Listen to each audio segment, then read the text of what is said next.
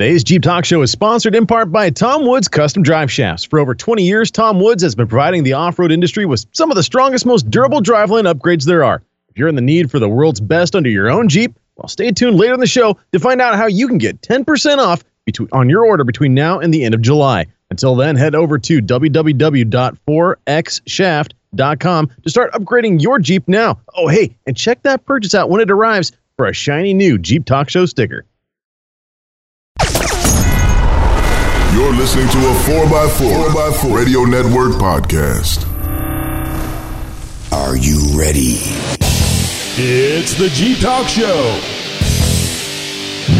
with Jeep Mama, Josh, and Tony. So sit back, strap in, and, brace, yourself. Well, Tony, how did it feel experiencing being a real Jeeper this weekend and mm-hmm. breaking down on the trail? well, Josh, it turns out some trail repairs aren't quite as bad as I thought they would be. Oh man, Tony, that doesn't sound like fun. What happened? Well, Tammy, I'm glad you asked, but you're going to have to wait until we get around to the campfire side chat ah. later in the show before I tell you. See what I did there? See what I did? I don't, I don't want to wait. Local Jeep news, national Jeep news, and news from around the world. It's This Week in Jeep. and this week in Jeep is brought to you by Amazon.com. Need that critical Jeep part like yesterday? Well, perhaps you can't wait for your co host to spill the beans. Well, maybe you're impatient like I am and crave that instant gratification. Well, if you've missed Amazon's Prime Day this week, you can still get a great deal on the things you need and want, and you can get it lightning fast, all while supporting the show. The next time you need or want something, just click on the Amazon button on our website or go to jeeptalkshow.com slash Amazon, and anything you purchase will have a small percentage donated to the Jeep Talk Show. That's jeeptalkshow.com slash Amazon. And thanks in advance. Well, she has been found. Last week, we reported it that just days after the call went out, the Jeep Talk Show and national news organizations alike put the word out about a Portland, Oregon woman who went missing in her Jeep on her way down to California to visit family. Seven days later, she was found. Last Friday, two people spotted the crash scene as they were looking for a new place to fish, and they called 911. We saw a bumper first and we were like, look, there's a bumper. That's weird. And then we came around another bend and we saw the car, said Chelsea Moore. Chelsea and Chad Moore said that they heard Hernandez, but at first they thought she was just another camper. We turned around and Angela was right there in the rocks. She just looked like hell, but she was happy at the, t- at the same time. She was really, really happy to see us. We asked her, Were you in the Jeep? And she said, That was my Jeep, Chad Moore said. On Facebook, Hernandez said she swerved to avoid a small animal in the road before losing control of her Jeep and crashing off the 250 foot cliff. She wrote that she could only remember waking up in the Jeep with the water rising over her knees. My head hurt, and when I touched it, I found blood on my hands. My car's power was off by then, and every window was closed, Hernandez said. The Jeep was nearly unrecognizable. Parts were everywhere, and it was that which likely saved her life. Hernandez says she used a hose that fell from her car and used it to collect water dripping from a patch of moss nearby to stay alive. However, some news agencies got this completely wrong and reported as she was drinking from the radiator itself, and as we all know, that would have killed her. Shame. She described searching the shore daily and yelling up the cliff for help every single day before help finally came seven days later on Friday. Hernandez finished her Facebook post by writing three simple words Life is incredible. And I think I speak from all of us here at the Jeep Talk Show when I say I couldn't agree more. So um, there was a rumor that the, the the people that were that found her and ultimately uh, rescued or were instrumental in rescuing her um, that they made her sign a waiver not to give away their fishing location. Oh, geez, Tony. It's a, Yeah, this and, is a, uh, this is a before good we spot. Pull you up the, before we pull you up the cliff, I need you to sign this NDA here, Yeah, real quick. That's Yeah, that'd right, be because I don't want anybody else fishing around here. Because we just found this place and it's really good. Well, you know, I can't tell you uh, how happy I was to hear that this turned out this way. Uh, in fact, I believe I sent you guys a, a message because we had just reported on this uh, Yeah. when they Right. found her. So uh, yeah, that's right. And if you guys have seen the pictures, now I included a, a couple of pics in the show notes um, uh, here, just you know, for us here while we do the show, so you guys can see the severity of this crash. It is a miracle that that not only she is alive, but that she was able to walk away from her Jeep swerving off of a 250 foot cliff and crashing into the rocks down near the basically at the ocean. I mean, her Jeep was, for all intents and purposes, at high tide, partially submerged. So, I mean, the fact that she was not only able to get herself out, but had the wherewithal to know what she needed to survive and did whatever was necessary to make that happen. Now, obviously, she's been watching a little bit of Bear Grylls, understood that, hey, a little bit of fresh water off that moss is going to make all the difference in the world. Yeah, that was smart. And and that really was smart. I, I wouldn't doubt that we're going to see a movie from this. At the very least, there's going to be a book that comes out about this. This is an incredible story and and one that has to be told. And I, I'm just so grateful that not only we were able to get the word out here on the show, but the fact that that she was able to be found and found alive and healthy. You know, if they do make a movie, I think Pauly Shore is the small animal that she dodges that's going off over the cliff would be would be perfect and be a great career path for him to come on back. You know, Out in the middle of the road, hey buddy. Tammy just shaking her head. I'm uh, just, just Yeah, getting that- disapproval all the time from Tammy. Well, here's an incredible way of doing things. Maybe not the right way, but nonetheless. So the roof rack weight limit on a Jeep Liberty is roughly, I don't know, about 150 pounds or so. Just about enough for, you know, fair amount of camping gear, maybe, you know, snowboards, skis, that sort of stuff, bikes, kayaks, maybe even one of those like cargo carrier things. Not so good for things like Uncle Bob, full size grown man with too much liquid courage, nor is the anemic roof rack rated to carry full size appliances. Now, we've all seen those pictures online of a little third world guy on a motorcycle carrying a quarter ton of bricks and a 20 foot ladder all on a moped pulled by a donkey. But that shouldn't be the inspiration for how a person planned on getting a front load washing machine home from the store. When I saw the picture of what this Jeep owner did, I was flooded by a mishmash of emotions. First, there was confusion. I, I really had no idea what the hell I was looking at. Then I was in denial. There's no way that I'm seeing what I am seeing here. Then I was both shocked and impressed at the same time, but then that dissolved into a morbid curiosity. For what I was seeing was a full sized washing machine strapped not to the cargo rack of this little Jeep, but to the hood. Now, apparently, one Texas Jeep owner thought this to be a good idea. Now, I will give them some credit as they doubled up on the moving blankets that were protecting the paint job and were using appropriate sized hold down straps to secure the load. Never mind that virtually the entire windshield is covered by the width of this appliance, and that there is no way the person could have driven that Jeep down the road without hanging their head out the window like a slobbering dog. The Abilene, Texas Police Officers Association posted a photo of the vehicle parked at a gas station on Facebook with the caption, Job security for us. Comments on the post included another photo of what appears to be the same Jeep with a different appliance strapped to, you guessed it, right on the hood. And other pictures showed more of this insane cargo carrying technique along with a comically full roof rack. Another commenter claimed that he's also seen this Jeep owner do this several times before in the past. One person alleged this guy is a metal scrapper who lost his trailer. Regardless of what this guy is smoking, driving with an obstructed view, especially one of this nature, is against the law in Texas and carries a $60 fine in Aber- Aberdeen. Or, uh, Abilene. Abilene, yeah. Yeah, according to reports, though, the driver got off without a ticket. That's because the original image wasn't taken by an officer that spotted him, but was sent to the police by a concerned citizen, which I guess is somehow different. Whatever. A department spokesperson uh, said that the owner of the Jeep was located at his home and given a verbal warning not to do it again. While installing the washing machine. Oh, you mean I can't do it like this? This is just ridiculous. Now Oh, I've, I've got geez. a picture in the in the show notes for my co-host here of literally a Jeep Liberty with a full size washing machine strapped to the hood of it. I, it just it boggles my mind where some people get this ingenuity from. It, it's just just stunning. Would I, would I be inappropriate in pointing out that this is a black Jeep?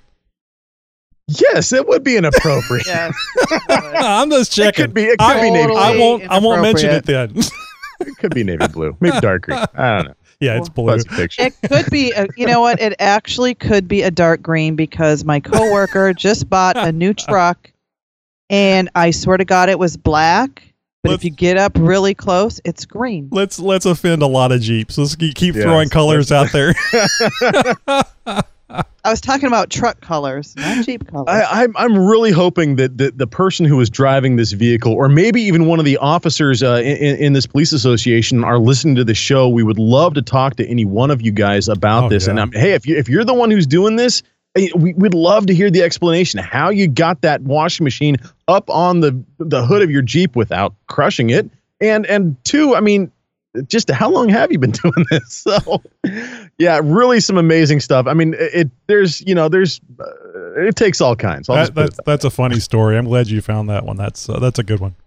Well, hey, if you guys have a news tip or response to any one of our stories, make sure to let us know by phone or by email. We'd love to hear from you. Just head over to jeeptalkshow.com slash contact and find out how. Hey guys, and coming up later in the show, we have an interview with Jason Cook from Planet JP. Did you know that Jeep Talk Show News is available on your Amazon Echo? Catch up with the show as you get ready for work. Just add Jeep Talk Show News to your flash briefing. Coming up in Tech Talk, cheap upgrade to your Chrysler 8 and a quarter. You're listening to a 4x4 Radio Network podcast.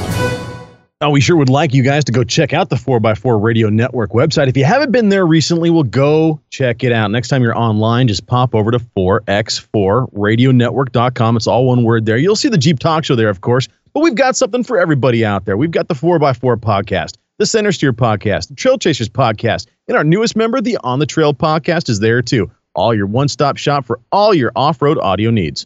Oh, and uh, I saw another post uh, from uh, Trail Chasers uh, web, uh, not web page, uh, Facebook page that they have another episode out. So this is like two after a long dry spell. So, Oh, man, I love me some Cody. Yeah, He's got yeah. a great show. yep, he does. yeah, he does. Shut up and listen. Shut up. So shut up. You don't shut up. Shut up, Shane.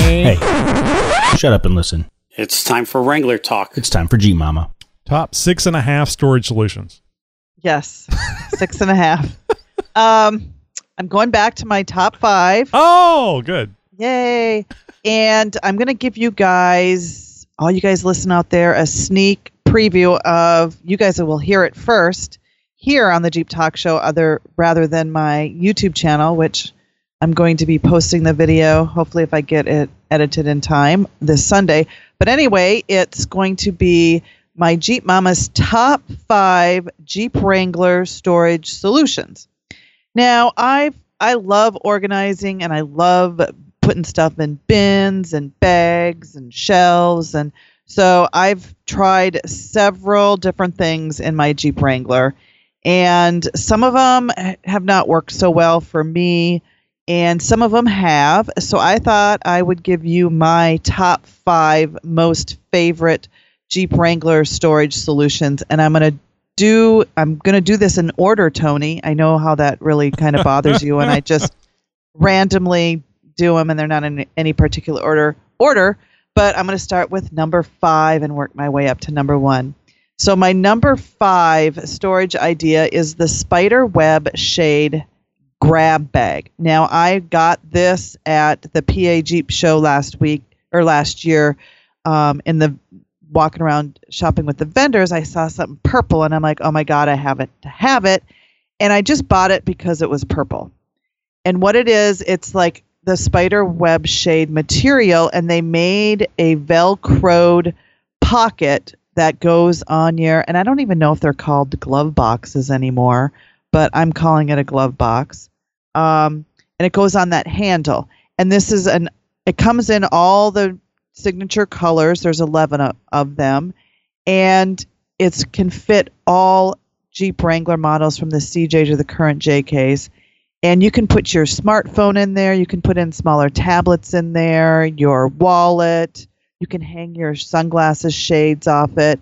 And i like to hook my handheld cb radio on it when i go off-roading.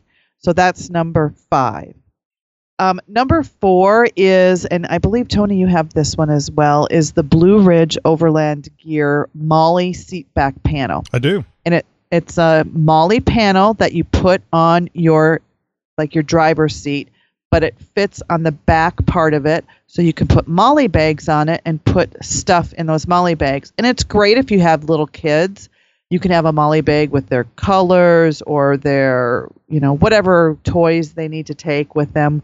Um, or you can put stuff in there that you need easy access to, like a first aid kit, or maybe you want to put your hat and your gloves in there. Um, so that's number four.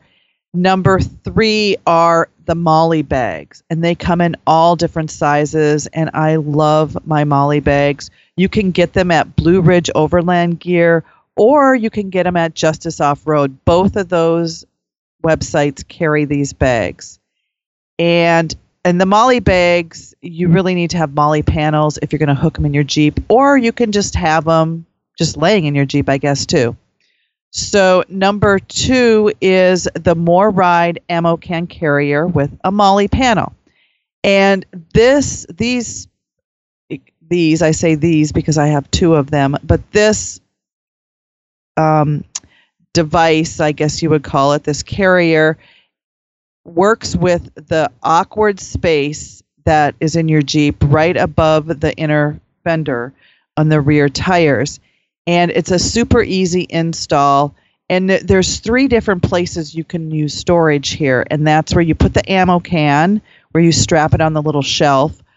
But I like using the Craftsman like canvas bags because they d- they don't have handles that rattle.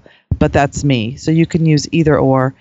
And then you can also get some MOLLE bags to put on the MOLLE panel. And then in between the fender well and the MOLLE panel, you can shove stuff in there like your hats, your gloves, a, a brain coat, a recovery strap, whatever you want. There is space to put more stuff in there, and it's secure in that space because it's such a tight space. So that's the MORryde ammo can carrier with MOLLE panel. So, my number one most favorite storage solution is the Justice Off Road MOLLE tailgate panel. And this is a whole panel that you, and it's the first time I drilled holes in my Jeep, that you can put on the inside of your tailgate. And it covers the whole tailgate, and you can attach um, I have right now, I have four MOLLE bags, depending on the sizes, um, with all my stuff that I can get quickly by just opening the tailgate. You don't need to go dig around inside your Jeep. But I have like a first aid kit. I have some tools that you would use on the trail that you would need easy access to. To um, I have my tire deflators and my um, I can't think of what else I have in there, but it's all stuff that's quickly can be gotten to. Anyway, all the links to all these items are going to be in the show notes. You can also check out my Jeep Mama build page, and I have pictures of all these items and links to their websites and links to my installs of some of these items. And also, hopefully Sunday around 11, I'll be posting up my Jeep Mama's Garage video on my YouTube channel. And speaking of my YouTube channel, I know back in February I was begging people to subscribe so I could hit that 1,000 mark. And I did it, and I want to thank everyone for that. But you would be amazed. It took me, I don't know, when I joined Facebook or YouTube, 2014, it took me four years to get a 1,000 subscribers since February, I have gained 822 more subscribers. And I want to thank everyone who's subscribing to me. And I'm thinking once I hit 2,000, I think I'm going to give away something. So if you haven't subscribed to me on YouTube, please go do that. And once we hit 2,000 subscribers, I'm going to find some Jeep related thing to give away. Cool. Are you guys there? Did I put you I'll to believe sleep? it when I see it. I don't. know.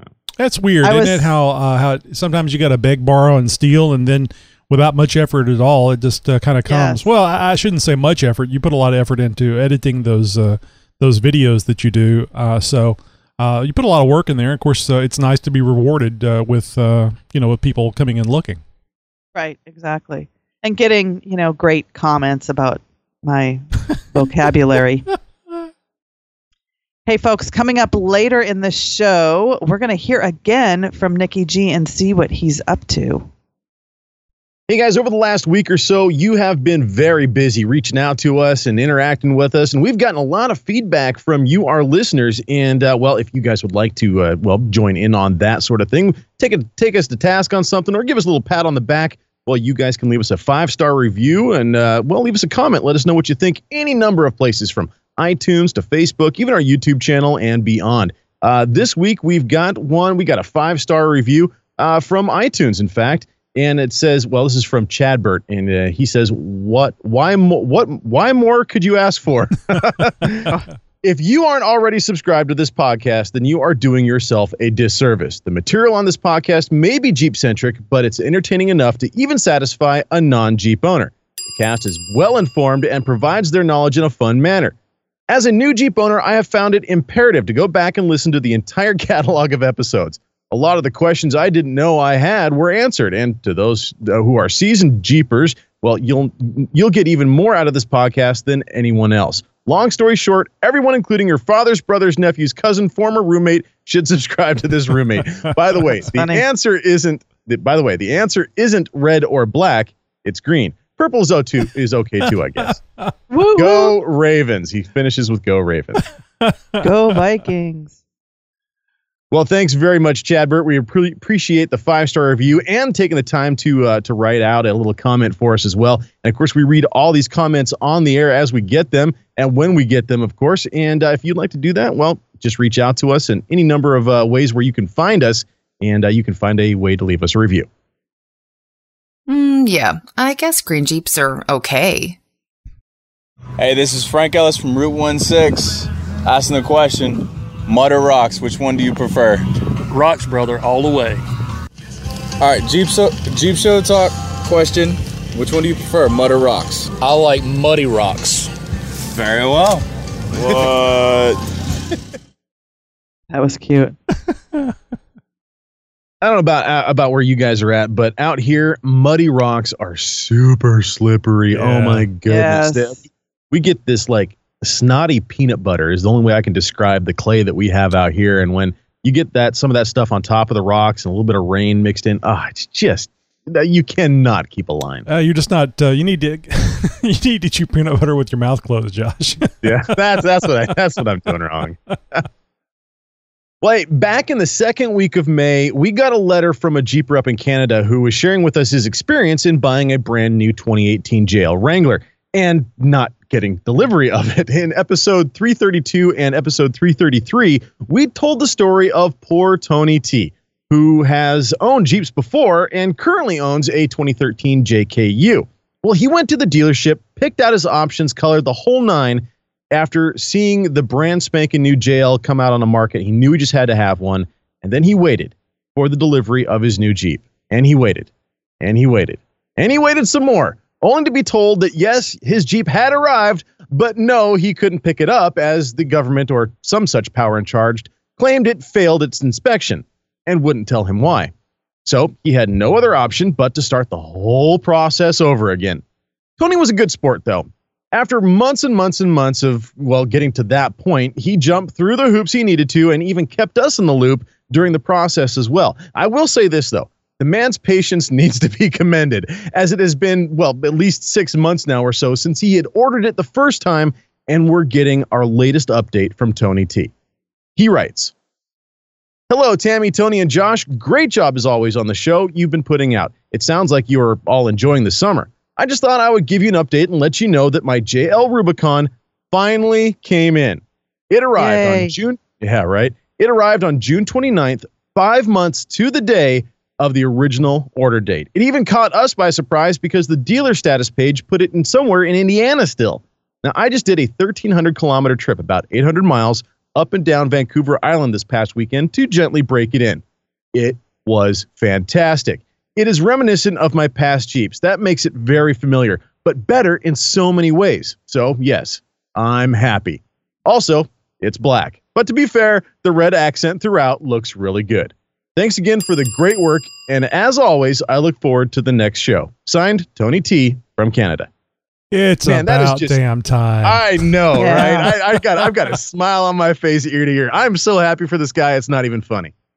He has so much patience. It's unbelievable. I there's no way I could have well, waited if that long. if you if you recall, he was he's driving around in his his older Jeep, and he sees these new JLs driving around him in Canada. right. Oh, Yeah. Like why? Hey, they got theirs. Why can't I get mine? You know, Why- and just insult me? the injury. Yeah. And and what what was worse is that you know the dealership wasn't getting him any any in- information really. They were they were kind of just as, as much in in, in the uh, mix of things as he was, and, and and being uninformed and whatnot. The the status updates were all kind of you know there's these codes and whatnot. He had to go to different websites to look up what these codes meant and and and what that meant as far as you know where the status of his Jeep was and everything. And then to find out that oh yes, it's here in country but no, you can't get it because it failed inspection. And what is worse than that is they wouldn't tell him why. Yeah. So he had no other option but to start the process all over again. I, I a lot of people I think would have given up and just been like, screw it, I'm I'm buying a Prius. You know, and, you know, just decided to give it give, up on it altogether. But uh, but not Tony T from Canada. He he buckled down and uh, nose to the grindstone and just stuck it out. And uh, man, I mean, got raked over the coals. Hopefully, they gave him a good deal though, and, and he got this for a screaming price uh, for all the trouble that he's had to go through. Now, I don't know, and I don't know if he's going to share that, and I wouldn't expect him to, but nonetheless, Tony T from Canada, congratulations, buddy! And thank you for sending us the pictures. Looks awesome, and I can tell you're happy, man. That that smile, beaming, absolutely beaming ear to ear. So, congratulations, Tony. So I can I can just imagine, you know, whenever the the first Jeep arrived in Canada, and uh, they were going to have to make that call. What a perfect opportunity for Tony. I got some good news and some bad news. Yeah, exactly. Which one Good do you news want? is, is you're going to be seeing a lot of these. Which Bad one do news you- is none of them are yours. which which one do you want first? Well, the good news is it's in the country. It's here. Bad news is you can't have it. Oh, man, and he has to wait another four or five months to get it. Goodness Mhm. gracious. I'd have been Well- angry.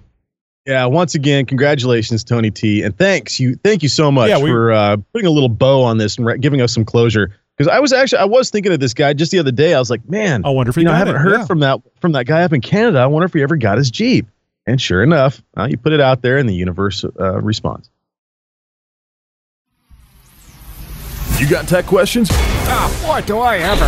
We have answers. Oh, that's good, because I didn't. I, It's Tech Talk with Jeep Talk. minute. Yahoo! Well, there is a ton of options when it comes to upgrading the rear axle of your Jeep, from cool and functional aftermarket differential covers to gear sets, armor to trusses, lockers, chromoly axle shafts, and more. The list goes on and on.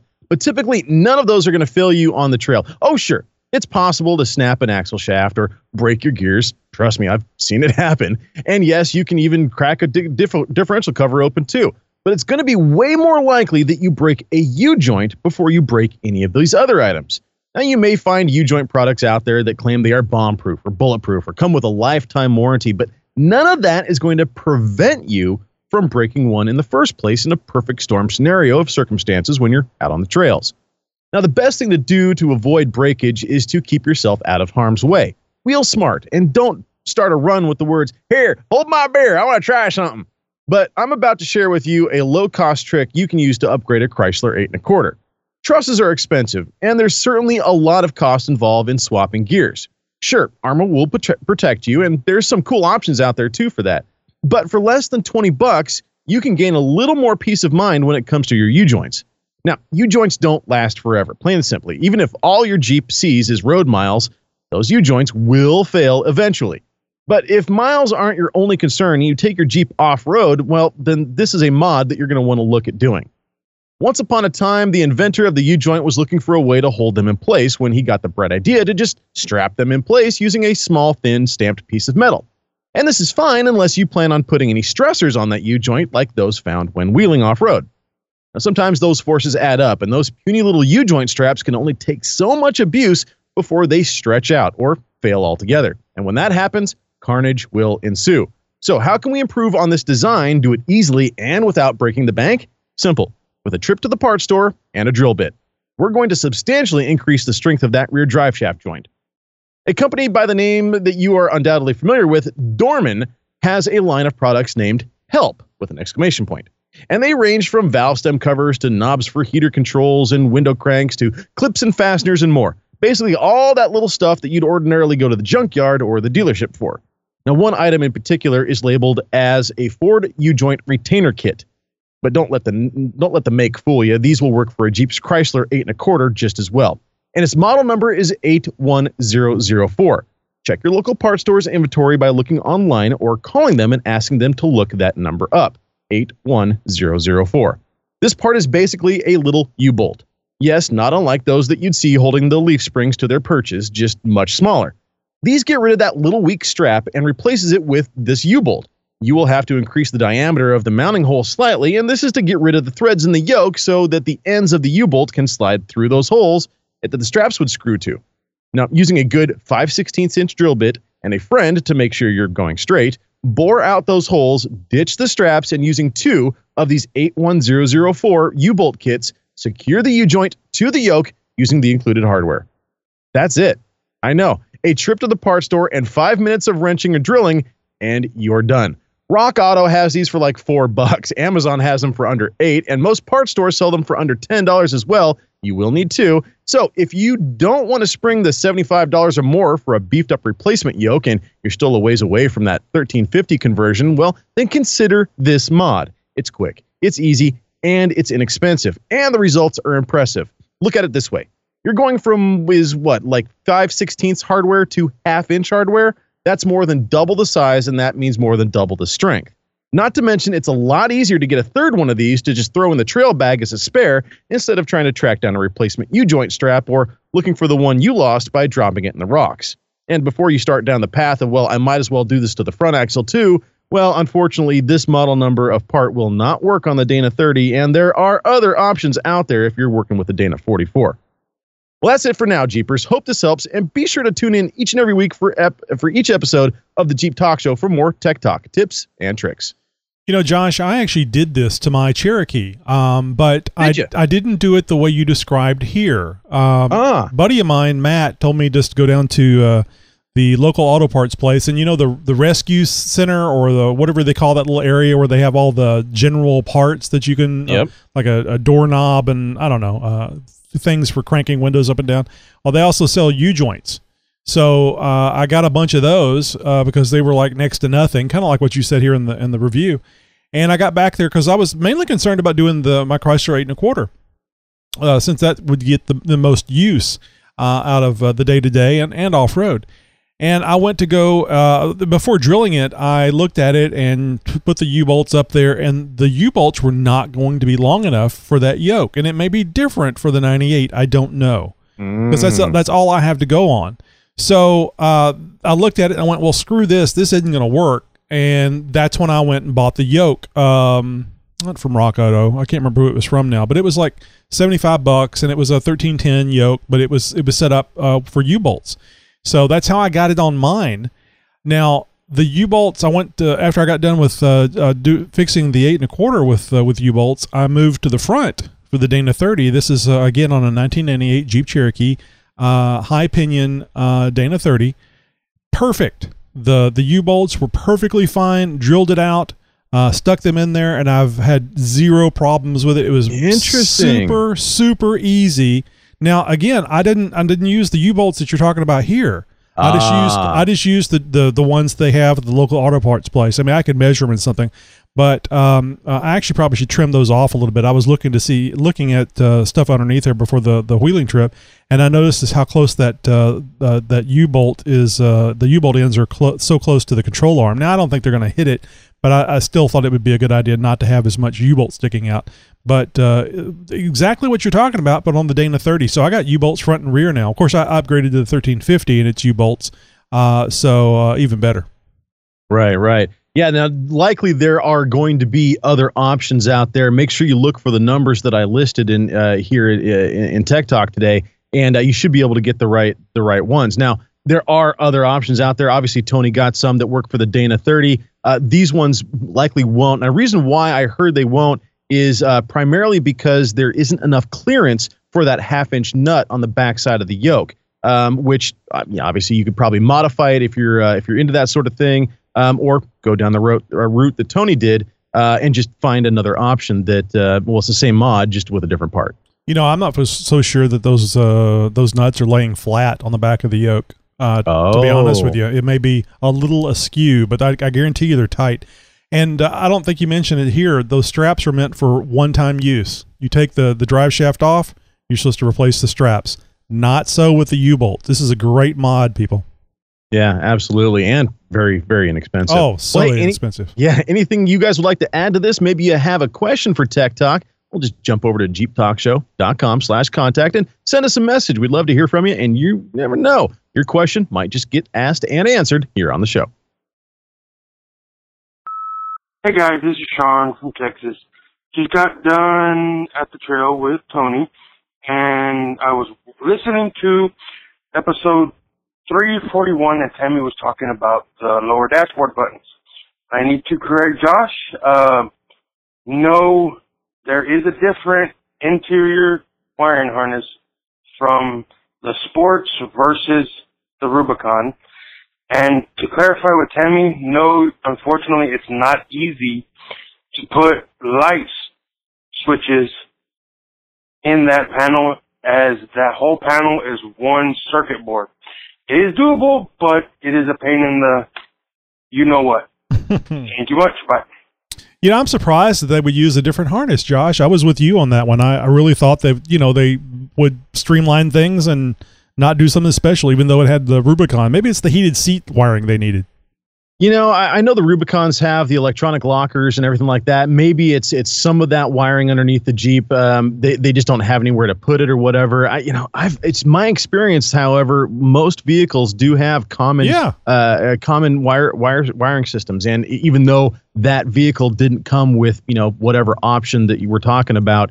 Um, you know, it does have the wiring for it. I mean, for instance, my Cherokee has the options for heated mirrors, even though my Jeep didn't come with that. That sport model never came with heated mirrors, but my Jeep is wired for it because it was in the limiteds. So, you know, it's it's maybe they changed some things along the way. Obviously, my Cherokee is made in a different place than the JKs was uh, are Right. made. Um, different line, you know, all that sort of stuff. But you know, I mean, maybe there is some something to that. Uh, I know they use a different sort of uh, vehicle, uh, you know, uh, information bus system is, is different. So it could be entirely different as far as the wiring goes.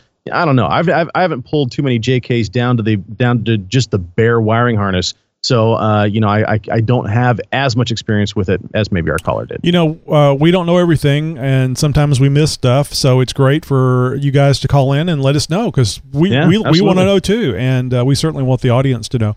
Josh, uh, whenever you took your front bumper off, did you notice that there was a wire uh, hanging there in the center area of not not the bumper, but if like it would be fed through the bumper or, or over the bumper or through the bumper? Tony, I've got, I've got so much electrical modifications done on that Jeep. I've got a Oh, lot of before you got wiring it? in the front. Yeah, I noticed. So- I noticed when I took my bumper off to put on the aftermarket bump, aftermarket bumper. There's just a wire hanging there, and I think that it was for uh, a light to go on the front license plate. That was the only thing I could figure. And I mean, why? I mean, why would you? Why would you include that? So it's the same type of deal. They they've got this harness. It's a stock harness, and uh, it was probably Europe or someplace that they needed the Mm. the the front Mhm. license plate lit, and there it was. Uh, I never did put a, a meter on it to see if it would come on. You know, when you pulled the uh, pulled the thing out for Right. the lights, but uh, that's the only thing I could come up with for the placement. It just didn't make any sense. Yeah, I'd buy that one. So yeah, there's there, there's some weird stuff that goes on in vehicle electronics, and uh, yeah, it doesn't always uh, play by the rules. Tom Wood has been doing only four wheel drive, drive shafts, and slip yoke eliminators for 20 years. As an American owned and operated company, they provide solutions trusted by your average weekend wheeler, all the way to the rock crushing rigs at King of the Hammers. If you have a Jeep, Tom Wood's custom drive shafts has a solution for you. Using their in house developed gold seal universal joints, you can count on the strength of your drive shaft at its weakest and most abused points. And if you're concerned about warranties, it doesn't get any better than their trail hazard protection. If a weld ever breaks, they take care of it. If a gold seal universal joint breaks, they take care of it. But also any damage to your drive shaft. Those other companies just put a new U joint in your hand and send you on your way. Tom Woods loves Jeeps. In fact, he has three highly modified Jeeps, so he understands our passion, and so do his employees. Tom Woods custom drive shafts are always shipped completed, balanced, greased, and ready to install. They pay attention to the finest details so you are less likely to run into any issues. If you've ever experienced a drive shaft problem, you know just how important this is. When you research custom drive shafts, there is just one name that tops all the list Tom Wood. Trust them with one of the most critical parts of your driveline. And from now until the end of July, you can get 10% off your order using the exclusive Jeep Talk Show promo code. At checkout, just enter JTS18 1 and you'll get the exclusive discount. Promo code is not valid with any other offer, discount, or promotion and is only good until the end of July. Visit Tom Woods Custom Drive Shafts today. Just go to 4xshaft.com. Are you tired of all that noise from those other shows? I think you have to keep that rig at the moment. Now you can relax to the pleasing tones of the Jeep Talk Show every week. Unless you got Dana 60s and 40s. Get the highest audio quality possible with each download. Now, you know, you can use them with them with them super swampers. And if you're tired of all that other stuff, uh, and the thing with the text, big old tires and the lighter. then subscribe to the highest quality podcast on the web, the Jeep Talk Show, available on iTunes, YouTube, Stitcher Radio, and more. You guys you need to give me a beer. From around the world. Or from your city. And sometimes just down the street. Howdy, neighbor. It's the Jeep Talk Show interview. Well, here we are again with another great interview, and uh, yeah, I know it's going to be a great interview. And not just saying that, we've got uh, Jason Cook. Uh, he likes to be called Coach. it's uh, we were just talking about that before we started the recording the interview, and uh, I would have not thought that that uh, last name was pronounced pronounced uh, pronounced. I like that pronounced uh, Cook. Yeah, pretty much everybody um, uh, screws up on my last name, so that's why we figured it was easier just calling me Coach. Hey, with a name like Muckleroy, I always tell people don't worry about it. I mispronounce it myself. well, Jason, thanks a lot for being with us tonight, and uh, let's start off a little bit with uh, a little some stuff about you. Uh, are, you're not originally from Texas, are you? No, actually, um, I'm up from uh, Western Pennsylvania. I lived up uh, north of Pittsburgh pretty much all my life.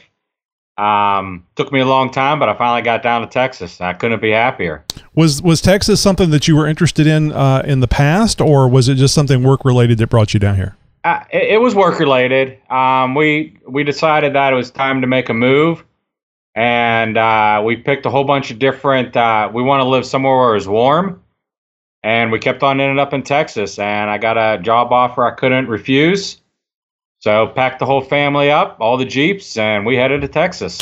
Now I know uh, Tammy is at Rausch Creek. Is that in Pennsylvania? Yeah, Yeah. it's in Pennsylvania. So uh, were you into jeeping before you moved down here? I don't know how long you've been here in Texas, Jason. Yeah, I, well, I've been in Texas for about ten months now, and uh, I used to wheel over at uh, AOAA. Oh, okay. Oh, yep. Yep, Yep. Tammy Yep. goes there too. Um, so uh, you know, after watching uh, the Extreme Terrain uh, uh, TV show, I'd always wanted to go to Rausch Creek, but there's no way I was going to be able to drive up that far uh, to be able to go off road. So I just I thought that was pretty cool. You, you guys seemed in, and when I say you guys, you guys up in that, that area of the country seem to have some pretty nice wheeling uh, spots. Yeah, you know what? And I, I tell you, AOA was probably, uh, besides Moab, has been one of my favorite spots. Uh, the trails are uh, clearly marked. Uh, the rock terrain is phenomenal. I mean, it's some of the rocks. I mean, every time I go back, it was completely different than what I remembered. Mhm. Um, but it was, you know, and they, they marked the trails. Uh, well, this is a, a blue trail. Yeah, no, it wasn't. That was definitely a black trail after I got halfway through it. Surprise! So Yep. so tell us a little bit about your Jeep. What kind of Jeep do you have? Uh, which one? Um, I Your have- favorite? Oh, j- oh, geez. Again, which no? I have uh, currently the one I'm running is my '97 TJ. I'm running 488 gears with uh, Aussie lockers, um, 35 inch uh, BFGs. Uh, it's getting ready to go up to the shop. I'm getting ready to do a full swap. I'm gonna put uh, JK Dana 44 axles under it. and I'll be putting uh, Eaton lockers and an ARB in the back. Um, that's still my. It's a long arm, six inch. Uh, I got a front facing camera, rear facing camera, uh, full cage.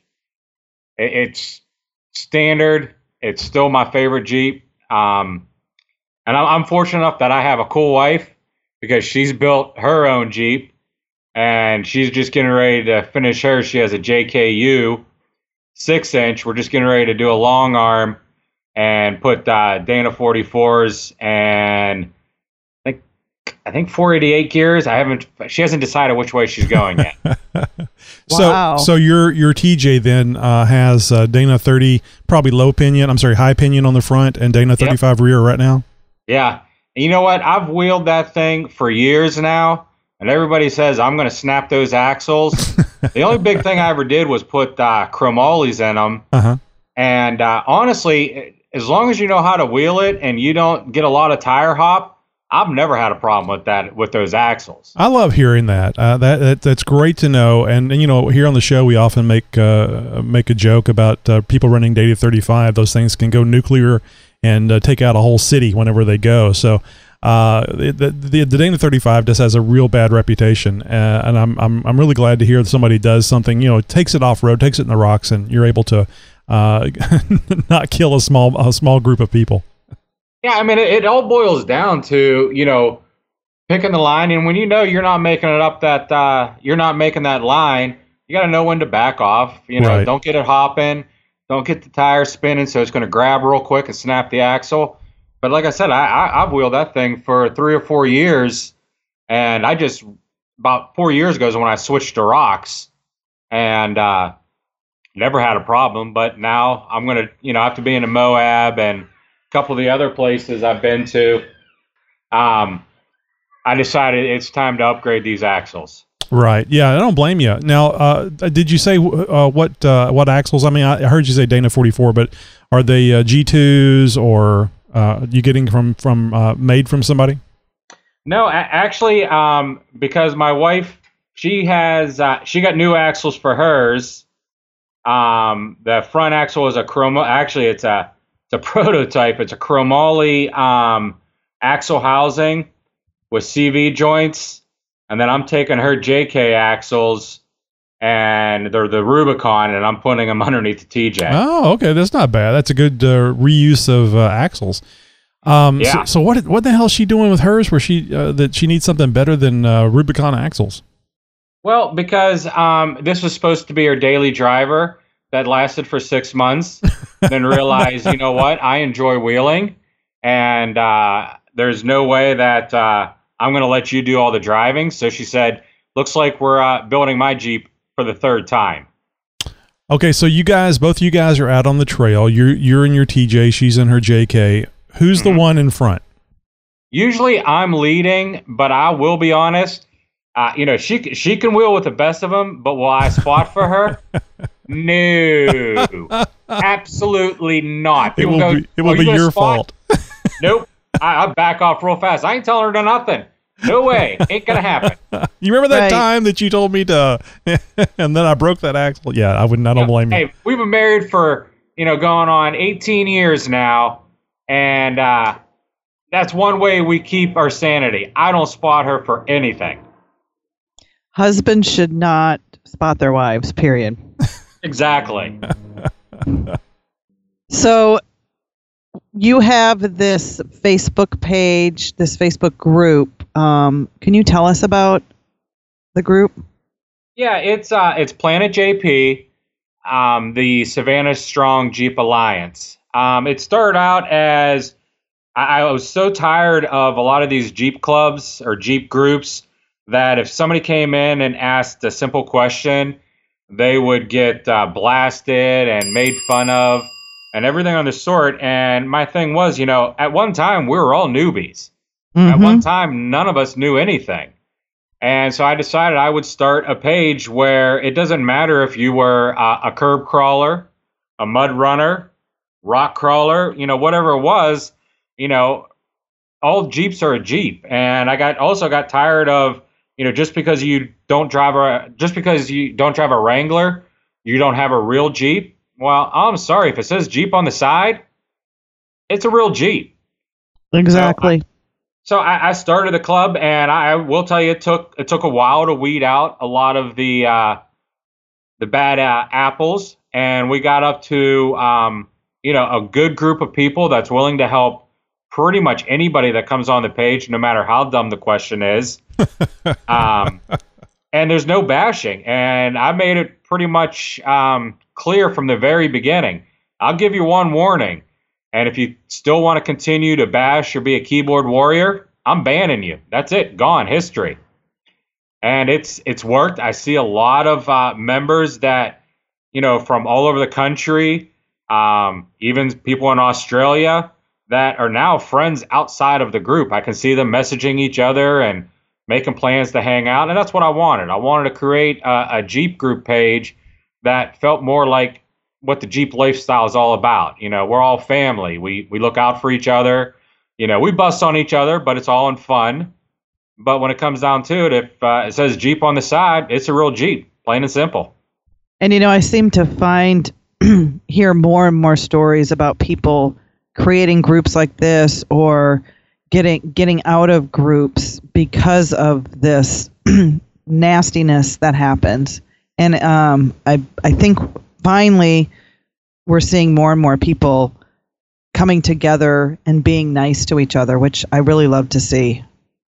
Yeah, and uh, you know what? I you know I grew up. I've been with Jeep, doing Jeeps and building Jeeps for about twenty some years, and you know some of our best times were sitting in the garage, helping that helping that other Jeeper out, getting their Jeep fixed, just so we could go trail riding the next day, or getting out on the trails and you know somebody gets stuck you know, it, it's not a big deal. We'll spend four hours to get them out. And sometimes those are the best times. We had the most laughs, and it was always everybody teaching everybody. And it seems nowadays people are starting to forget what being a real Jeep owner is. And, you know, they're all about what's the most expensive part I could put on it? What can I do this? And people are forgetting what what owning a Jeep is about. And it's nice to see some of the younger generation – starting to listen to us old guys thinking, you know what? It, it, let's go back to the way it was because that's when it was fun. You're talking about uh, the bashing and stuff, and that's a, it. It sounds like chapter and verse of what I did whenever I did uh, xjtalk.com. There was plenty of uh, Jeep Cherokee uh, uh, forums out there, but uh, I didn't like how people were being treated. And I thought, well, this is stupid. Uh, I have all the abilities to create my own website and, and maintain it. I'll just set it up and I'll do that one rule. And I was hope hopefully I was going to either suck all the the users from uh, everybody else, or at least uh, cause uh, a, an environment to take root where the uh, administrators and moderators on these other forums would start, frankly, doing their job and straightening people out. And you know the thing that I found, I think uh, xjtalk.com has been running since around 2005. And the thing I found out very quickly if you if the administrators and the moderators set the tone of the forum or the Facebook page and basically make it very clear what is and isn't acceptable, being respectful to everyone, even those people that screw up. Uh, everybody they they get along, they do what they're supposed to do, and uh, I think we uh, we banned one person off of the site in, in that length of time. So uh, it's very easy to do. People want to get along, and uh, if you allow them to bash people, well, they will because frankly, it's fun. right, exactly, and and and that's what and that's what we notice. And you know, the, our group is not huge or anything, but you know what? I can tell you, every single I know every single member in there, and they're all generally good people. Um, you know, I, I've been blessed by you know the the following that you know has joined up with the group and you know and honestly the page is a lot of fun. We we we try to have as much fun as we can. Oh of course. Now, you originally started out with Planet JP, and then it morphed into uh, something else. Yeah, um, it was Planet JP in the beginning, and then one of our members, uh, David Lewis, um, his daughter was diagnosed with uh, urine, urine sar- sarcosm, my sarcoma. I can never say it right. Mm-hmm. And um, it, it just so happened um, you know, he was a fellow Jeeper. She loved Jeeps and everything. And I didn't realize when I moved to Texas, I was only about 45 minutes from him. And I got a phone call uh, one night, and he was having a rough night. And I decided, I said, you know what? I'm 45 minutes away. Let me pick up a six pack. Well, I'll come to your house. You know, at least give him a break from everything. We can sit back and just talk Jeep and let it go. And I, after that that evening, I drove back and I told my wife, I said, you know, we got to do something. I don't know what I want to do, but I got to do something. Mm-hmm. And I decided to do uh, a Jeep parade um, that would go past his home where um, his daughter, Savannah, would be able to see all the Jeeps go by showing support for her. And, and I'll be honest, I when I put this together, it was I had I did it in three days. I anticipated I was hoping for 30 Jeeps. I mean, I just moved to Texas. I was only here for maybe two months. And uh, I said, you know, if I get 30 Jeeps to go by the house and let her know that, you know, we're here to support her. And I pulled in, there's 30 Jeeps already, already there. By the time we kicked the parade off, there's 328 Jeeps that showed up. Holy cow. That's great. And uh, Wow. the, the, the parade was over five miles long. I think it took to go past to the from the front Jeep to the the final Jeep. It was it took 25 to 35 minutes for all the Jeeps just to get past her house. Uh, she was able to come outside, and uh, you know we we had donations and everything, and uh, at at that point it, it was such an inspiration to so many people. We decided from now on we're going to change the name to the uh, Savannah Strong uh, Jeep Alliance in memory of her. Right, and that was the thing I was going to ask you next. Was uh, she eventually did succumb to the uh, to the sarcoma and, passed away? Yes, she did. Yeah, it was right right after she wanted to make it to Christmas and New Year's, and it was right after New Year's. Um, she did pass. Um, no parent and certainly no child should ever have to go through that. And uh, I just I, I hate hearing about that, and I just can't help but think um, that you made a difference not only in in her life and her quality of life, but her parents. and and that's that's all we hoped for. You know, um, I was on. You know me. You've you've heard me before. It's very few times I'm speechless, but uh, after I saw how many Jeeps showed up and the look on her face, um, for the first time in my life, I I had nothing to say. And Yeah, I, I bet, I bet you at some point you were blubbering like a baby as well. Darn right I was. there was there was no holding back. You know, no, I there tried- can't be. That's just, it's amazing to have that kind of uh, that kind of support, and uh, so it's wonderful, especially with what you're saying with only two or three days of notice. Yeah, and like I said, I truly I I, I pulled in the uh, HEB parking lot and I turned my I turned to my wife. I said, "Oh please, oh please, just give me 35 Jeeps." Right. And about a half hour later, my daughter turns to me and she goes, "Dad, I think you got it." Times So- ten. So I understand you have another event coming up. Yes, uh, we got an event happening uh, in McGregor, Texas. Um, this one is the Destiny Matters event, and it's Jeepers for Teenage Suicide Prevention. Um, there was a group member, uh, Billy Hill, reached out to me and asked if I would be interested in putting on another event. Um, he gave me the details about Desi's mom and um, how she has a scholarship set up for the students in McGregor, and that her daughter passed away from suicide, and uh, asked me if I would be interested. I got, uh, I was able to sit down with the family, and uh, after I sat down with the family, it, it was 100%. I'm in. Let's do this. Um, and this event is going to be a lot bigger because I actually had more than three days. Um, we've, we've had we've had about uh, we had three months, and uh, it's basically it's going to be uh, a 27 mile long parade. It's going to start in McGregor uh, High School, and uh, it'll go up towards Waco, and then back. We're going to actually end right back in uh, the high school parking lot. But we're going to have uh, food vendors. We're going to have uh, live music. We have a lot of sponsors and vendors going to show up. We have uh, vendors like Dirty Acres are showing up. Um, Trendsetters will be there. Um, that one off-road park that somebody overheated at. Um, oh, Hidden Falls. Uh, Hidden Falls uh, is going to be there. Um, so I mean, we got a lot of great uh, vendors coming, and then we're doing uh, a lot of big giveaways. We actually have an autographed guitar from Ted Nugent himself Wow. uh, with the Texas flag on it that he has played. We have uh, a Nolan Ryan autographed baseball. Uh, then we got, like I said, Dirty Acres is uh, doing a giveaway. Painless Off Road, they're doing one of their trail rockers for a giveaway. Uh, Crawler, which I know you guys had them on the show, Mhm. they're going to be there and they're doing some giveaways. Um, JCR Off Road, AeroX Industries, uh, Skull Crushers, TeraFlex is uh, doing uh, their Falcon piggyback shocks as a giveaway. Um, so I mean, it's it's going to be so yeah, it's going to be it's going to be a raffle and everything. Um, so you know, you buy five tickets, you can walk away with uh, you know TeraFlex uh, piggyback shocks.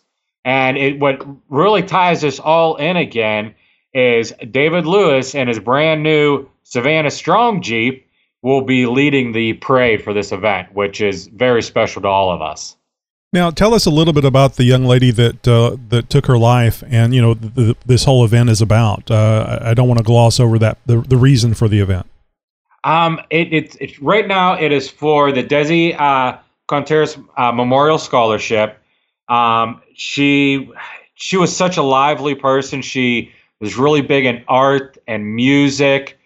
Um, I mean, she was a ray of sunshine. It, it really caught everybody off guard.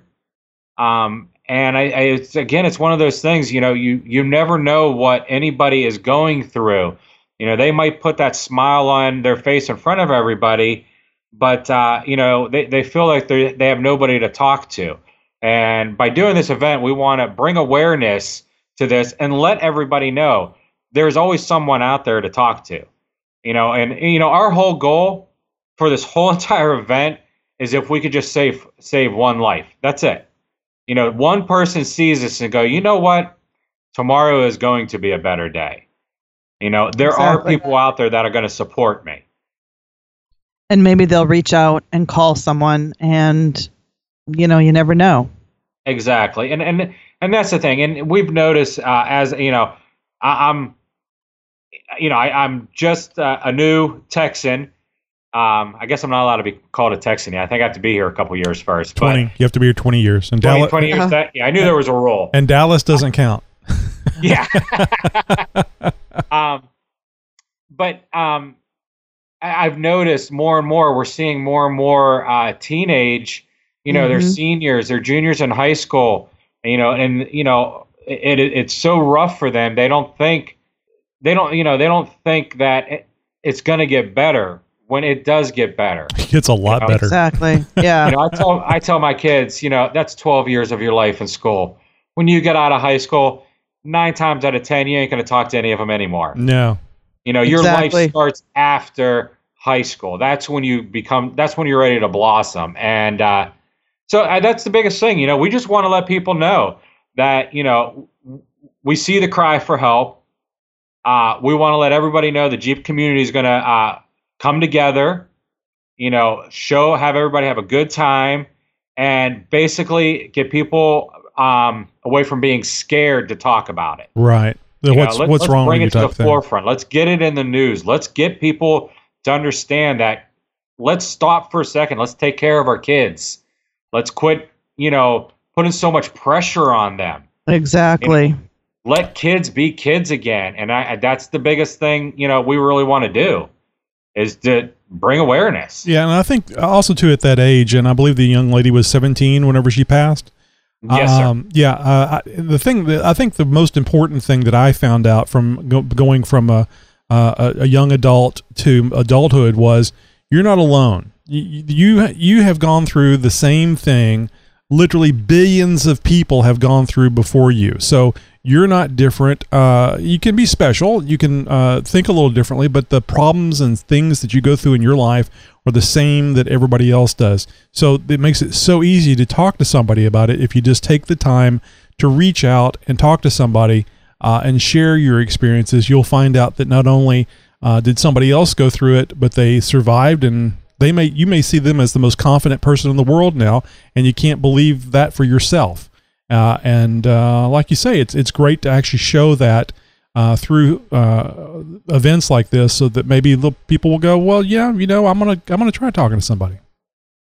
Yeah, and, and like I said, that that's all we're asking. You know, wh- it, it's going to be a, it's going to be a fun event. You know, we are a little worried with uh, the heat wave that's coming through Texas. yeah, it's gonna be hot. It- it's going to be a hot day, but you know, we're, we're going to have water. We got food trucks and everything. But like I said, that our our biggest thing is just to let people know, you know, we're all here. We've all been there.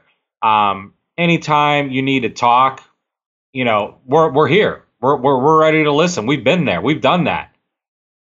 So let me uh, switch gears a, a little bit back to uh, Planet JP, and uh, th- there was uh, I got an opportunity. I think most of the time uh, you do your uh, Facebook shows, Facebook Live shows on Thursday about the same time we're recording the show, or short, shortly before, and I, I never get a chance to watch. But something had come up, I think, with work, so you were unable to put it on Thursday, and you did it Friday. So I, I got to join in and, and have quite a good time watching your your live show. Is that something that you do every week? Yeah, uh, it's it's called Coach's Couch. Um, I we have I have no idea how somebody came up with the name and I just ran with it. Um, Well, Yeah, your we- your family kind of runs you basically uh, on, during the show too. oh yeah, I get abused the entire show. So if anybody wants to see me get abused, tune in because trust me, they do. Yeah, it, it started out as um, that. It was just kind of letting people know what it, it was supposed to. It was just supposed to be once a month, if that. Just every every once in a while, I do want to just let everybody know what's happened with Planet JP, any new events coming up. Um, just trying to so people put a face to the person who's running it. Um, but then I came up with a brilliant idea that um, all of these vendors, because I'm a little weird. I don't charge anybody anything to advertise on Planet JP, and it it goes with you know if I believe in your product and or I run your product, then I'm going to let you advertise because you know I believe in it. right. Um, so we decided, you know, to help the sponsors out, we would do a thing that it was called swag bag giveaway. And the vendors would either give away hats, shirts, some of them would give away products. And um, it, our contest is so way off. It's basically you pick a number between one and a hundred, and I keep on shrinking the number as the night goes on, and you win free shirts. And in order to participate, you have to be a member of Planet JP, and you have to share one of the vendors' uh, Facebook posts on your private page. That way, the vendor gets advertising from everybody in the group, and whoever gets to participate in the coach's couch gets some some free uh, swag. So how do people uh, find out about this show? I know I, I bitched a little bit about you know I see you guys talking about it, but I never know when it's going to be on or how, how to watch it. I didn't even know it was Facebook Live. So somebody somebody help me out there. So uh, give give people an idea how they can uh, how, how they can watch this live event. Um, I have it broadcasted on the Planet JP uh, public page. Then I also broadcast it on our on the uh, closed group page, which is the Planet JP Savannah Strong uh, Jeep Alliance page. Um, it's usually Thursday night, uh, 7 p.m. Central Time, give or take, Yeah. depending how late I am getting home from work. Right. And I, I've been doing it every week, but I will say I am taking uh, a month off because uh, I'm in the process of moving and my Jeeps are going to the shop and I'm getting ready to hit the trails again because I'm running out of content. yeah. So um, let me ask you this, and and if you don't want to talk about this, this is fine. Uh, I recently saw a post where you uh, basically were fed up with uh, all the politics and things that were going on, and uh, you were going to get back to doing the thing that got you started, which was wheeling. Uh, what can you share with us about what's going on, or, or per- perhaps some of the folks that are part of your group? Well, it without going into major details, um, you know, unfortunately, putting on these big events, um, my name gets out there a lot, and it, it seems like a lot. Some some some people would like to act like they're the ones behind it and would use my name to um, to get I guess to get stuff for them to get Oh. people to know them or Yeah. talk to it, it, it got really complicated so to speak and i didn't and one thing i always tell everybody i, I don't have much in life but i have my name and I, I don't like people using my name for anything but you know unless i said so Yeah, with your approval, right? with my approval. yeah. And, and it just there was a lot of uh, th- these last few weeks have been very stressful trying to get everything put together, and unfortunately, some people want to be in the limelight for no reason whatsoever. And I got frustrated, and I decided, you know what, I'm going to take a month off, kind of recharge my batteries. And, you know, and it also because my Jeeps are finally getting done after 10 months of being in Texas. And uh, I've been promising my uh, my kids that we're going to be hitting the trails again, and I keep on putting it off. Mhm. I said, you know what? I've been doing everything for everybody for 10 months now. It's time for me to step back for a month, get back on the trails, get recharged, and that way I can come back stronger than ever and move on. Oh, one thing did uh, did hit me uh, while you were talking about this uh, this event that you have planned for tomorrow. I'm sorry, not tomorrow. The day after tomorrow. Well, I guess it would be tomorrow since be we're tomorrow, releasing we're li- releasing on Friday. Um, but uh, you, do you have any background in, in setting up events and getting vendors uh, lined up for these type things? I mean, uh, I, I find that just uh, to be a horrendous uh, job unless you have some past background. Or are you learning as you're going? I wing it. No. yeah.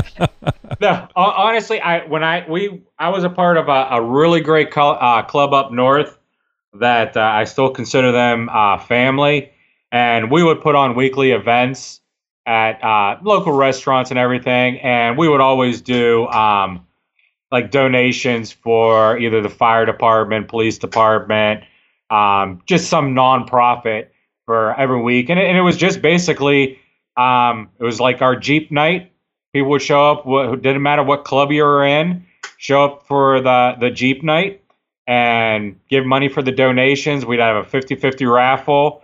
Nine times out of ten if you won the 50-50 raffle most of the people who won would give the money right back to whatever uh, cause we were representing that uh, week.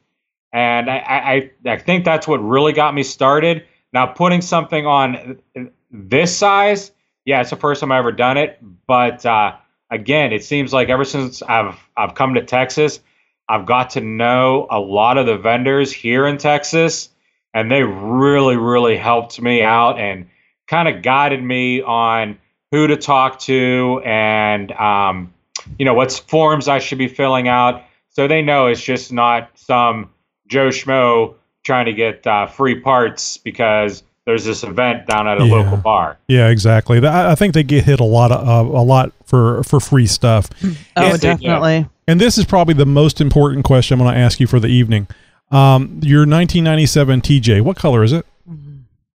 It's not black. Tony, Tony, Tony. Come on. Hey, I've I've been listening to your show for over a year now. Ever since I had to go pick tires up for my wife's uh, Jeep. So trust me, I know. I it's actually a green Jeep. Oh, okay. Phew. Don't worry, my wife has a, uh, a burgundy, but we can say it's red. Yeah. Oh, wait a second.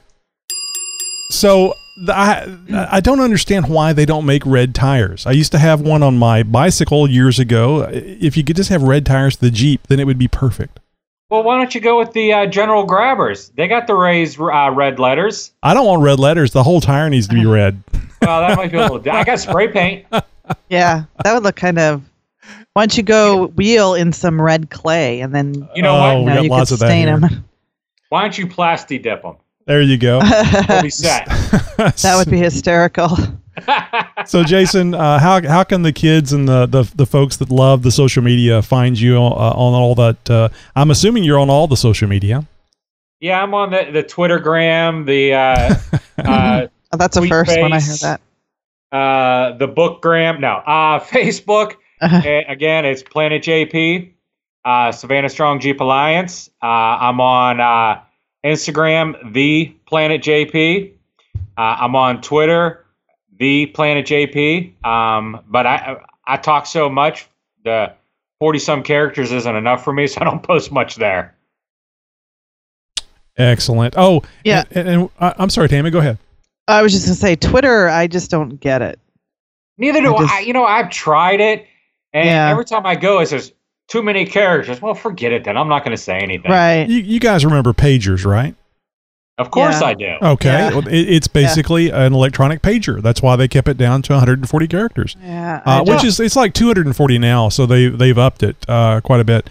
So uh, I was going to I was going to mention this to you online, and I forgot about it. And I'll just, I'll just use uh, valuable showtime and tell you about it now.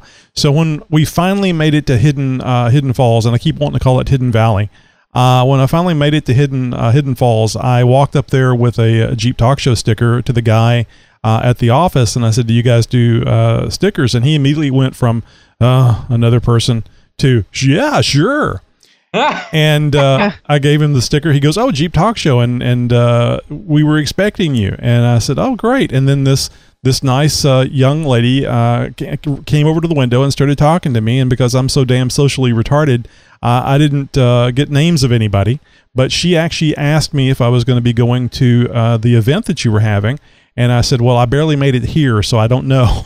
that, that, that, that would be Carrie. Carrie, okay. Um, and yes, she's going to be there with the hidden uh, the Hidden Falls uh, tent, and she's going to have her Jeep re- uh, Recluses there, and they're giving away uh, a six month uh, season pass. To, Oh, uh, wow. Hidden Falls, yeah. and I, I guess you've That's a been to good Hidden, deal. I guess you've been to Hidden Falls a few times. No, because my I haven't got my Jeeps done. I've been so busy with everything else. Oh my god! down here. And you know what? And honestly, uh, we have uh, we've always worked on our own Jeeps. Um, we've I've never let anybody touch our Jeeps. Oh, you know, same Miss does her own. I do mine. For the first time, I am actually breaking down because I just want to get back on the trails, and I am taking it up to have the axles and everything done professionally for the first time in 20 years. Yeah, I know the feeling. Uh, I couldn't put my uh, my own ARB uh, locker in, so I don't I don't like other people touching my stuff. But uh, the, the the guy over at Lone Star uh, uh, Ring and Pinion did a great job. All right, Jason, thank you very much. I kept you way too long, but a very interesting conversation. We're going to have to have you come back. And uh, please, anytime that you guys have anything going on, uh, we have a voicemail line that you can uh, call in and uh, share that uh, event information with us and in, in your own voice and uh, hear it here on the show. So please keep us in mind for anything that's happening. And we're going to have to get together. I, I got to find out what my my problem is driving long distances in my Jeep. And once I do that, we can hit the trails together. I, I would so much enjoy that. I'm I'm ready to hit the trails around here and see what's uh what's all this Texas rock is about. Hidden Falls was absolutely beautiful, and uh, I, I, I want to go back. I just uh, I can't get there any faster than 55 miles an hour. Well, that you know what? Honestly, my Jeep can only do 60, so and that's I'm wind out in gears, so 60 miles an hour is my max. You know, they honk at you on the major freeways when the the speed limit is 75 and you're doing 20 under. Yeah, yeah. They, I just sit there and laugh and wave. Hey, how you doing? Right. I'm from Pennsylvania. I don't know what's going on. All right, man. Thanks a lot, and uh, we'll need to have you back on very soon. Definitely. All right, thanks Thank you guys. Hey, big thanks again to Jason for taking the time to talk about Planet JP and hashtag Savannah Strong Alliance. Man, they're doing some great things over there. And man, the event that he's got coming up sounds really, really cool. Hope one of you guys out there are at least well, one, some of you, all of you guys out there are planning on going. So I don't know if you guys are aware aware of it or not, but there's a big G presence in Australia. Interesting. I think I never knew would have that. guessed. so uh, I, I was contacted by uh, Ben Davidson. He's the editor of Jeep Action magazine, and you know that they've had that magazine uh, published in Australia for the last 15 years.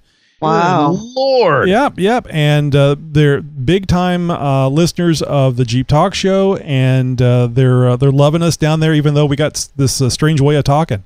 So next week, Ben Davidson, uh, again editor of uh, Jeep Action magazine, is going to be joining us for our guest interview. I'm Way cool. excited Looking 'cause forward to that one. He's going to have that really cool Australian accent like Dan Greck, right? Set- set- settle down. Tammy's settle down. Knees are just going to melt. I know. Why don't you just Wait, order you the guys- magazine now instead of uh, doing it uh, next Wait, week during the interview? There's no, I- I there's no do that. accent. There's no accent in the magazine, though. You know. Well, hey, do you guys have an idea for a guest? Maybe you want to be a guest on the Jeep Talk Show. Well, we'd love to have you. Just head over to jeeptalkshow.com slash contact and share your idea for our next great guest. It could be you. From the mind of Nikki G. Hey, this is Nikki G, and uh, got a few comments about a fireman Ray's uh, Jeep that had the air bottle come loose and went through the back window. Uh, I get broken glass in my Jeep all the time from the inside out. Uh, not caused by loose items. It's mostly the passengers trying to escape. but uh, that's not what I called to talk about today. I called to talk about today is Tony, Tony, Tony. Uh oh. You keep mentioning whale songs. It's almost as if you're daring somebody to call in and leave a 20 minute message of whale songs. Please, Who would no. even do that? I don't know anybody insane enough to do that. Or do you? and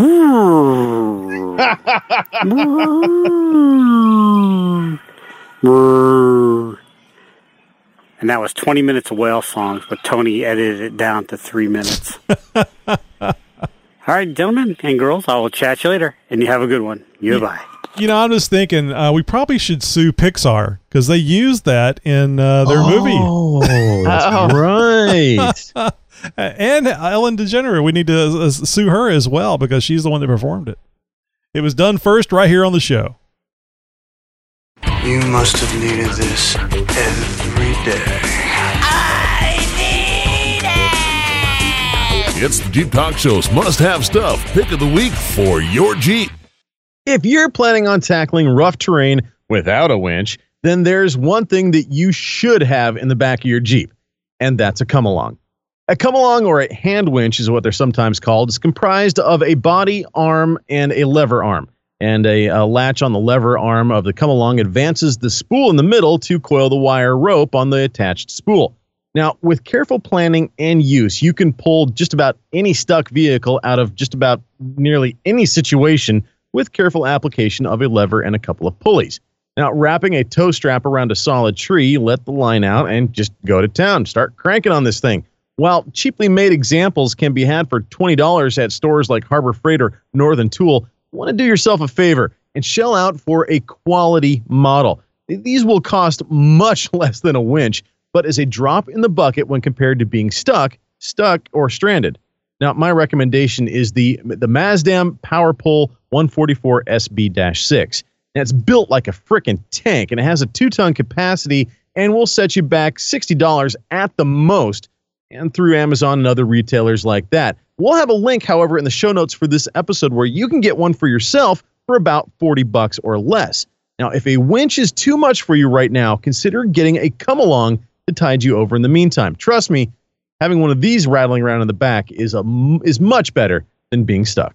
I think even if you do have a winch, it's not bad to have one of these. Maybe that's Well, no, what I should get. Tammy, I would recommend. I mean, you now you've got some recovery gear. You're set up. You always wheel with other people, and you wheel in groups primarily. So you know you're kind of in good hands. This one may not be for you, but somebody who's not a member of a Jeep club might have to drive a long ways to go to a wheel, you know, to to to wheel, or maybe they frequently even wheel by themselves. Well, this would be a must-have item for any one of those individuals, as they won't have access to somebody with a winch. Maybe they're too far away to make that call to have somebody come out, or maybe they just don't know anybody else uh, and are wheeling alone, and well, it might occasionally need a little bit of recovery. And you can't do that just with a you know, a tow a tow strap and uh, and a couple buddies. You know, it ain't, it ain't gonna happen.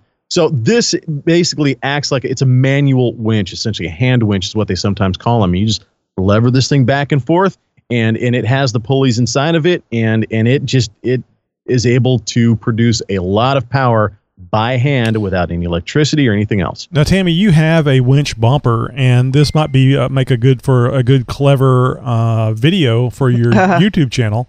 You could uh, get some bungee cords and actually mount this up on your winch bumper. Well, My, my new my new winch.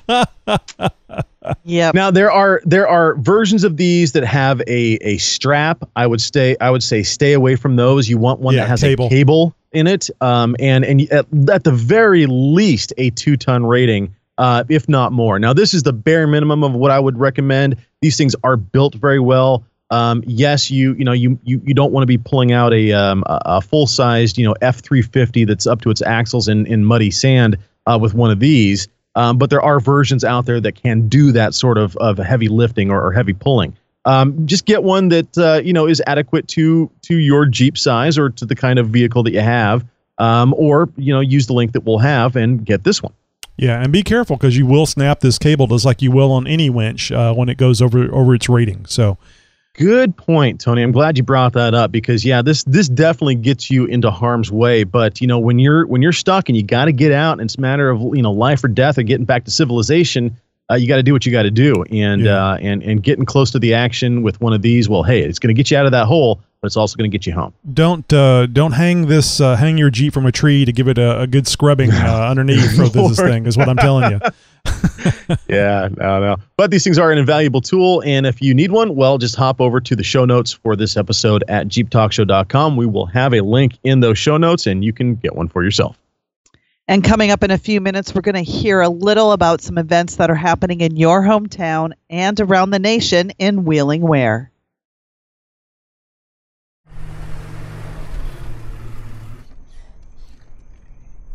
Is it just me or does my Jeep smell hot? oh, please. Well, uh, much like both of your No. guys' Jeeps, mine is finally running and driving again. No. And, uh, and on the road. Seriously? Three? Three damn years. I mean, you couldn't you couldn't on. wait six more, so you could say nine years. Nine times. oh man, it has been I quite can't an believe that. ordeal. That doesn't make any sense. Three years, it's impossible. You'd think. You'd think. Uh, but there it is. Um, Wow. and it, it all, and I'll tell you what, trying to get it legalized again, going through inspection emissions and, and, uh, going through smog tests and all that sort of stuff. It's easier I- to get I- marijuana legalized. I um I no, I lost faith for a minute there because I, I went into the DEQ on Monday, they were closed. I was like, okay, all right, fine, whatever. Went in on Tuesday. All right, here to test of the vehicle for smog. Uh, I don't have my renewal notice. It's been like two years. Uh, the Jeep's been garaged for like three. Um, you know, I just need to get a smog test done really quick. Okay, lane five, here you go. So I pull in, and um, the attendant there is just like, you know, let me scan your barcode or your your VIN really quick, and let's get you up to the machine. All right, let's you know hook up the cable. Huh, that's weird. Not reading it. All right, jiggle the cable around a little bit. That's still not really reading it. That's do you, do you have a fuse out? No, I'm pretty sure I don't. Anyways, do you, do you want to check? Because because I can't do anything here for you with this. Oh, like, "Some- Please, just You're like Just banging your it. head on the wall. I'm all right, you know, and she's like, you can't do it here. You gotta, you know, pull it out. All right, so out of parking lot I go, and I'm like, I'm like, there's not a dedicated fuse for the ECU. You know, uh, it, it's not like one fuse that's out. So I'm, I, I don't have my test light with me. I, I can't go through the fuses. I open up the fuse block uh, in the in the kick panel, and I'm looking. Okay, there's one spot that doesn't have a fuse. I'll just shove one in there really quick. Okay, what else could it be? all right, I'll take my chip out. You know, I, I've got a performance chip in there. Maybe maybe that's causing some sort of a, a disconnect to the power to the OBD2 port. I don't know. I'm reaching for straws here. All right, pull pull the pull the chip out. Get the extra fuse in there. Let's try it again. Back into the line I go. Back into the into the queue. Into the DMV I, or into the DEQ I go, and they hook it up again. Nope, sorry, no power. You got to be shit. All right, fine. Th- by, by that time, they're closing. I got to go back home. Go back home, and I'm, I'm like looking through this. I'm like, why isn't the OBD2 getting power? I go through, I get out my test light, grab my multimeter. I'm going through everything. And I'm like, okay, I, this isn't like a no bus issue because I'm still getting connectivity. I'm just not getting power to the port. So I know that the OBD2 system is working. It's just the, the port itself doesn't have power. Okay, why doesn't have the port have power? Where does it get power from? Which pin is power? So I start looking at pinout diagrams and stuff. I'm going through electrical diagrams, looking at the wiring schematics and all this other sto- sort of stuff. Realize that pin 16 is supposed to have power. Pin 4 and 5 are supposed to be ground, and pins 6 and 7 are the data bus transmission uh, wires. Okay, let's start testing these wires. Okay, I've got power over here. What's this? No ground. All right, where does pin four and five get their ground from? So more research and more research and more research. Find out. Okay, these two wires for the OBD2 system on the four liter uh, motors between 97 and 2001 get their ground from a uh, from a stud right below the dipstick on the side of the engine block. Well, wouldn't you know it? I was just over there recently. that's that's what a that's one hell of a Oopsie. coinkydink. well, let's go and we'll take a little gander over I here. was Holy just crap. there. I don't know why Wouldn't I didn't know notice it? that. that stud does not have any wires on it. Well, where did they go? So looking through, and it, the wires had gotten tucked up underneath a couple of other wire looms and stuff. I must have missed it when I was putting everything back. Get those ground wires on, get that all snug down. Went ahead and tested the uh, the the the two port, you know, the the two pins on the OBD two port. Sure enough, there's power, there's ground. I've got everything I need back to the uh, DEQ I go um, yesterday, or uh, basically it was today. Uh, yesterday I went to the DEQ. Today I went to the DMV. And several hundred dollars later to Uncle Sam, the state of Oregon, I finally got the Jeep legal again. But I also had to file for a uh, a lost title because I have no idea where the title went. Jeez.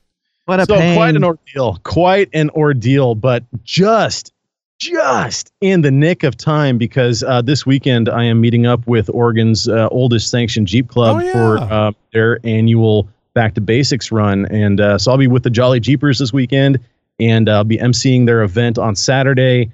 Uh, I'm really looking forward to it, and I'm looking forward to getting the Jeep out and whatnot. It drives great. Uh, I can definitely definitely tell you this though if you are going to have your jeep garaged for months years at a time do yourself a favor and get the wheels off the ground. Get those tires up in the air. Get them off the jeep if nothing else. Had i just put my axles up on jack stands got the jeep a few inches in the air and got those wheels off uh, got the, the tires off the ground i would not have such a rough ride. I've got some nasty flat spots on those tires um, that uh, it feels like everything's just way out of balance. So it's kind of it was to be expected. The Jeep sat for very long. It didn't get moved around very much at all, uh, and I think for about two years it didn't even move.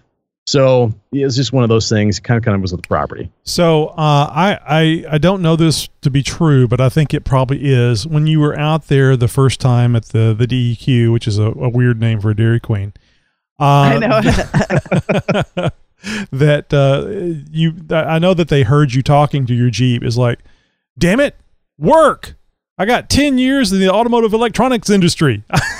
How dare you? well, I was telling the gal, I, I was like, I'm pretty familiar with this. I didn't go into de- into the details as to why or didn't do- anything. you didn't give her the- the never, line? never mind the giant Jeep talk deep Jeep talk show sticker on the side of this thing. Am? You think- didn't even bother asking what's the talk show. You know, nothing like that. Oh, So I would have gone to uh, another lane. How dare she?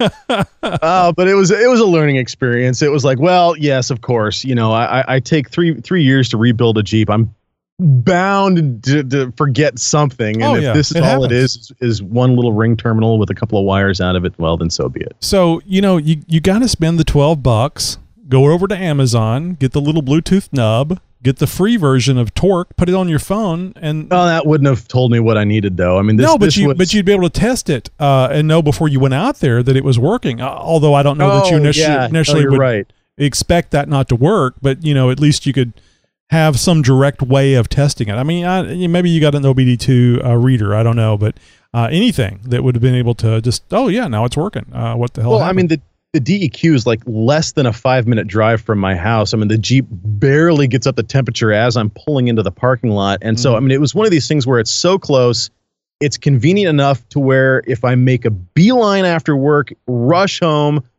jump in the Jeep and make a beeline straight there, I can make it just in time before they close.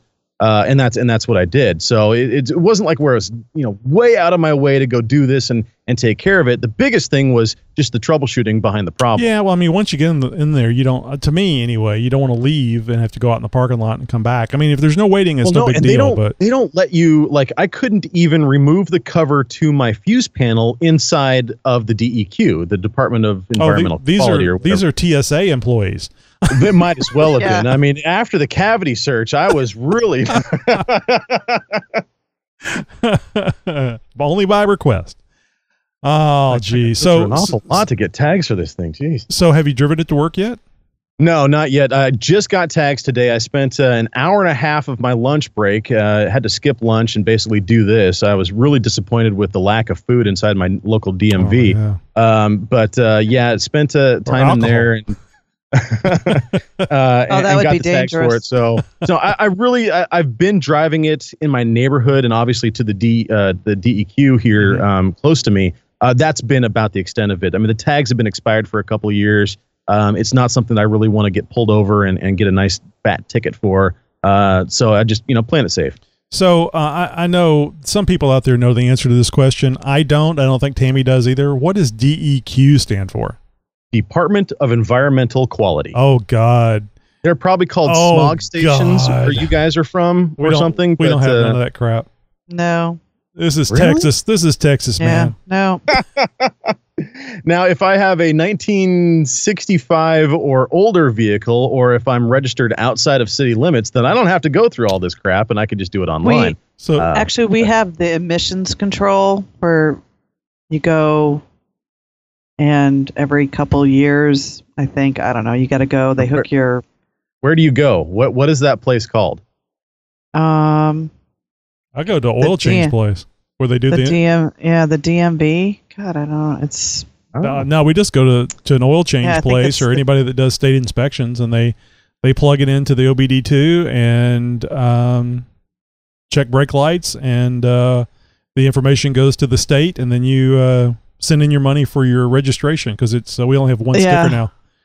the I'll. MBA, Yeah, that's that's new though. Department of Motor Vehicles. Yeah. hmm Yeah, and I can do that online. So I, I, only, I, Lucky you. I just have to go to uh, to get it inspected, which is a pain Well, in the ass. All the people down in uh, California who also have to deal with the uh, all the uh, emissions BS, I think, uh, can probably feel my pain. I, I- believe Washington State uh, operates by the same sort of standards and whatnot. They, I know they have DEQ up there as well. So uh, it's just one of those things. You know, you, got the environmental groups. They make you smog your car. environment. I mean, this environmental stuff. What what the hell has environment ever done for us? There's a lot of environment out there, plenty to go around. So I just wanted to, and this is not Jeep related or anything, but I just wanted to give a shout out to my nephew who's going to be a sophomore um, this fall. He was at a national wrestling tournament and he is a triple crown winner. He took first place in folk style, freestyle, and Greco Roman in the national tournament. And gay, they listen to me once in a while. Their dad makes them listen to the Jeep Talk show when he loves listening to us when they're driving on family trips. So anyway, way to go, Mason. I mean, what an amazing. He was also outstanding wrestler of this tournament. Amazing accomplishment. Um, way to go. And the other thing, I just wanted to let everyone know that I have unladylike language. Was this new to you? Because I knew it. know. I, I'm shocked, uh, outraged. I had two comments within days of each other. One from my Hell's Revenge Scary Moments video. The video was good. It would have been better without the bad language. Too bad Oh, it is please. not family friendly. And then the other video or the other comment was he gave me a thumbs down, and it was on my Uwari Daniel Trail video. I gave this a thumbs down due to the unladylike language, which was unnecessary and spoiled an otherwise good video. I mean no offense and wish you better luck in the future. Better Signed luck with your Snowflake. language. yeah. better like, luck. Better luck with your keeping your mouth shut. I like that. so anyway, I I just found those kind of funny. So Yeah. anyway, These are people. These are clearly people who have never been off camber. right, exactly. Or on the top of a mountainside, getting ready to tumble off. No, th- these are people who have spent their entire life wrapped in bubble wrap. So let me ask you. You know, uh, well, a listener recently uh, shared a video with us. I know you guys have seen that black bear uh, uh, video where they're Oh going my down the God, trail. yes. All the And- switchbacks. Yeah, Yeah. and the lady with the accent. I mean, would that video be as good without her just in No. utter No. and absolute no, panic? no, no, no. You got plenty of room on this side. You got ten feet me- Right. on I'm this gonna side. Get out. I'm gonna get out. Let me Yeah. out. nah, just sit there. The- the- I love it. The, the driver, the, the husband or whatever, he's just like, Honey? nah, I got this. Honey? I got this. Just just sit. honey, honey.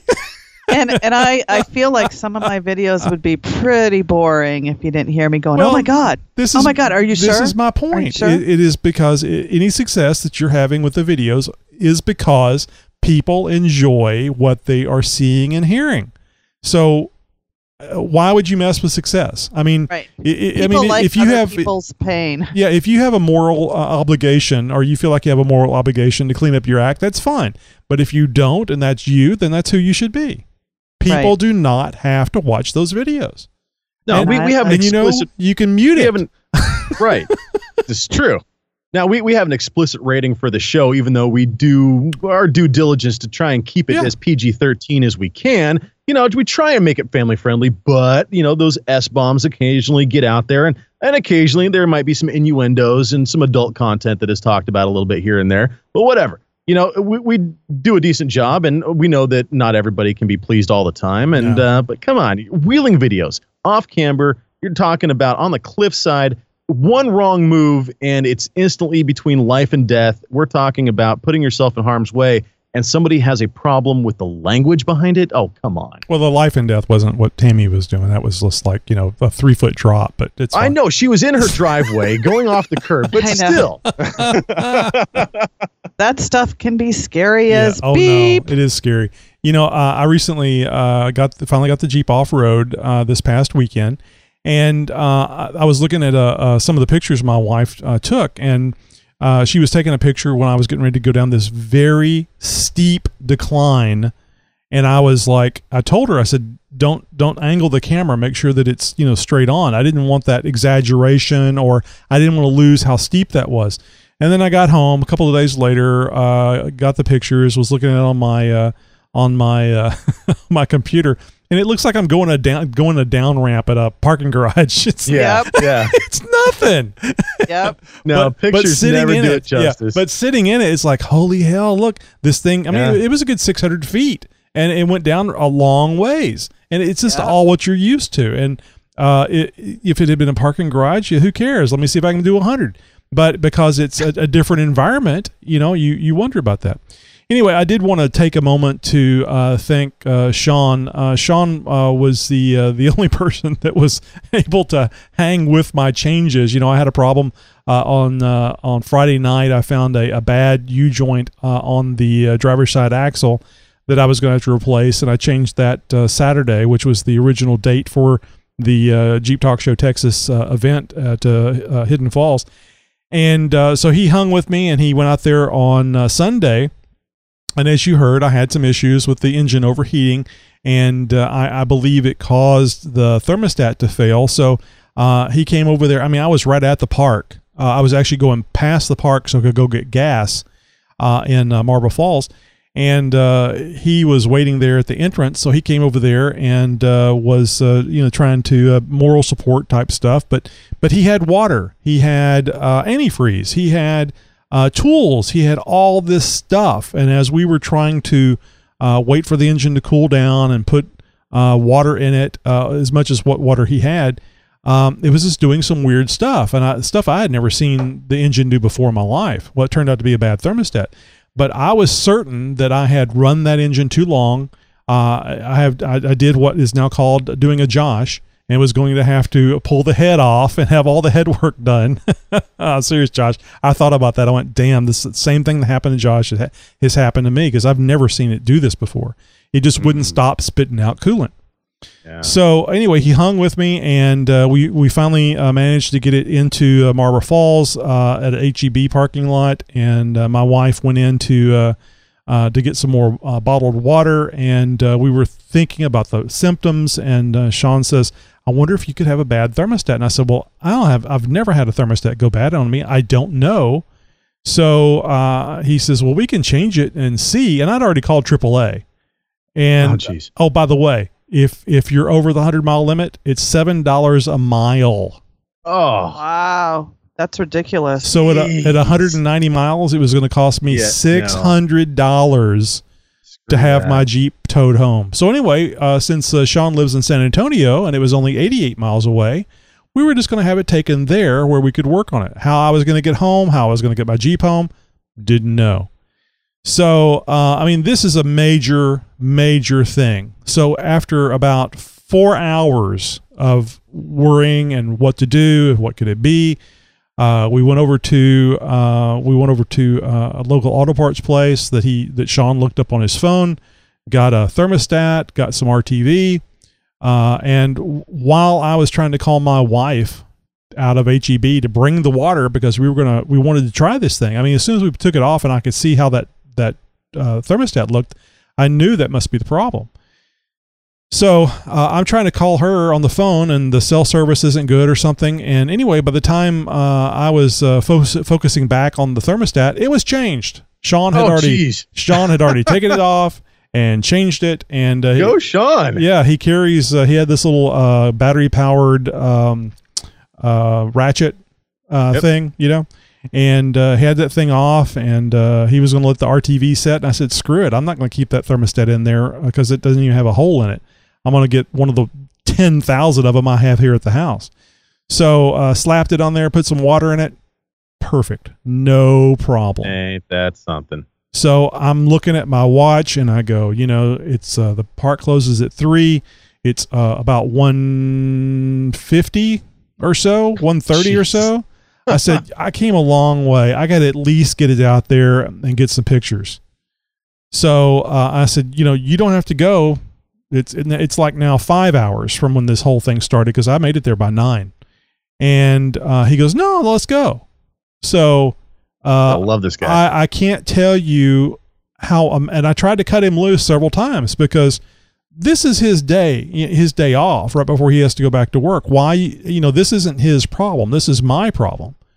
And no, there was there was water, there was uh, uh, antifreeze, there was let me replace that part for you, sir. Uh, oh, uh, he gave me a set of uh, axles. Uh, what? yeah, so I now have another set of axles. Wait a minute. What? you know the axle What, shafts. did he drive you home too? Did he go, No. sir?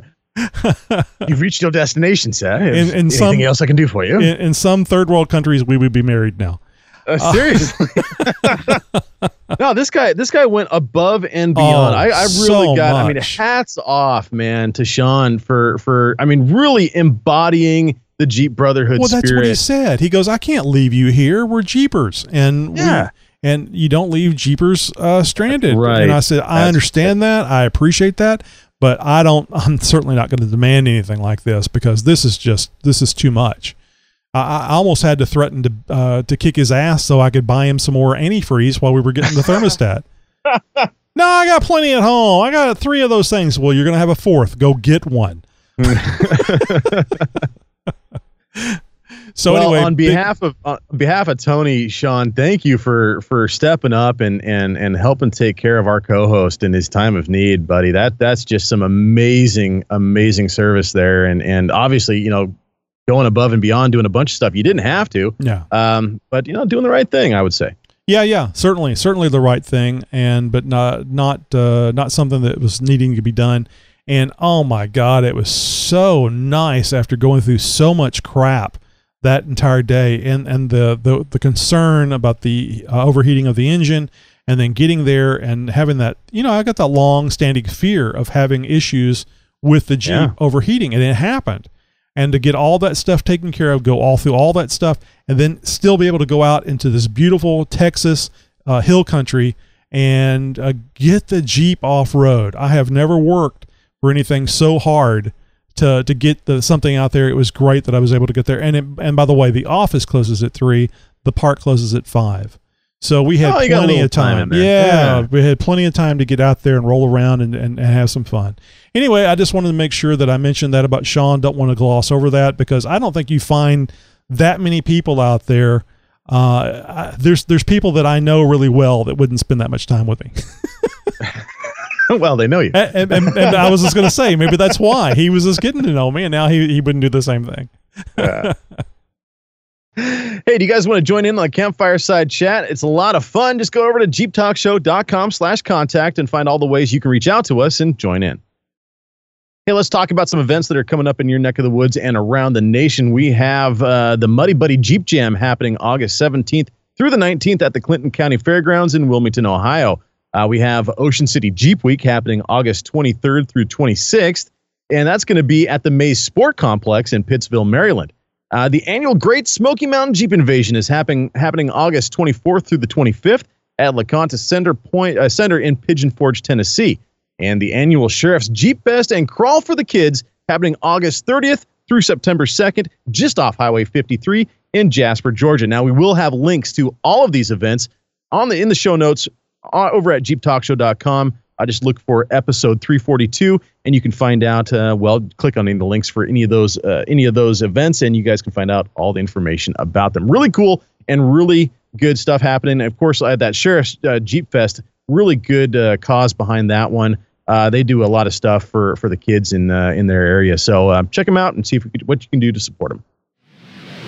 Hey, note of an off-road event coming up, shoot us an email with some details. Have you been to a Jeep event recently? We'd love to hear from you. Just go to our contact page at jeeptalkshow.com slash contact and let us know how it went. Hey, folks, and don't forget to check out my award-winning blog at jeepmama.com.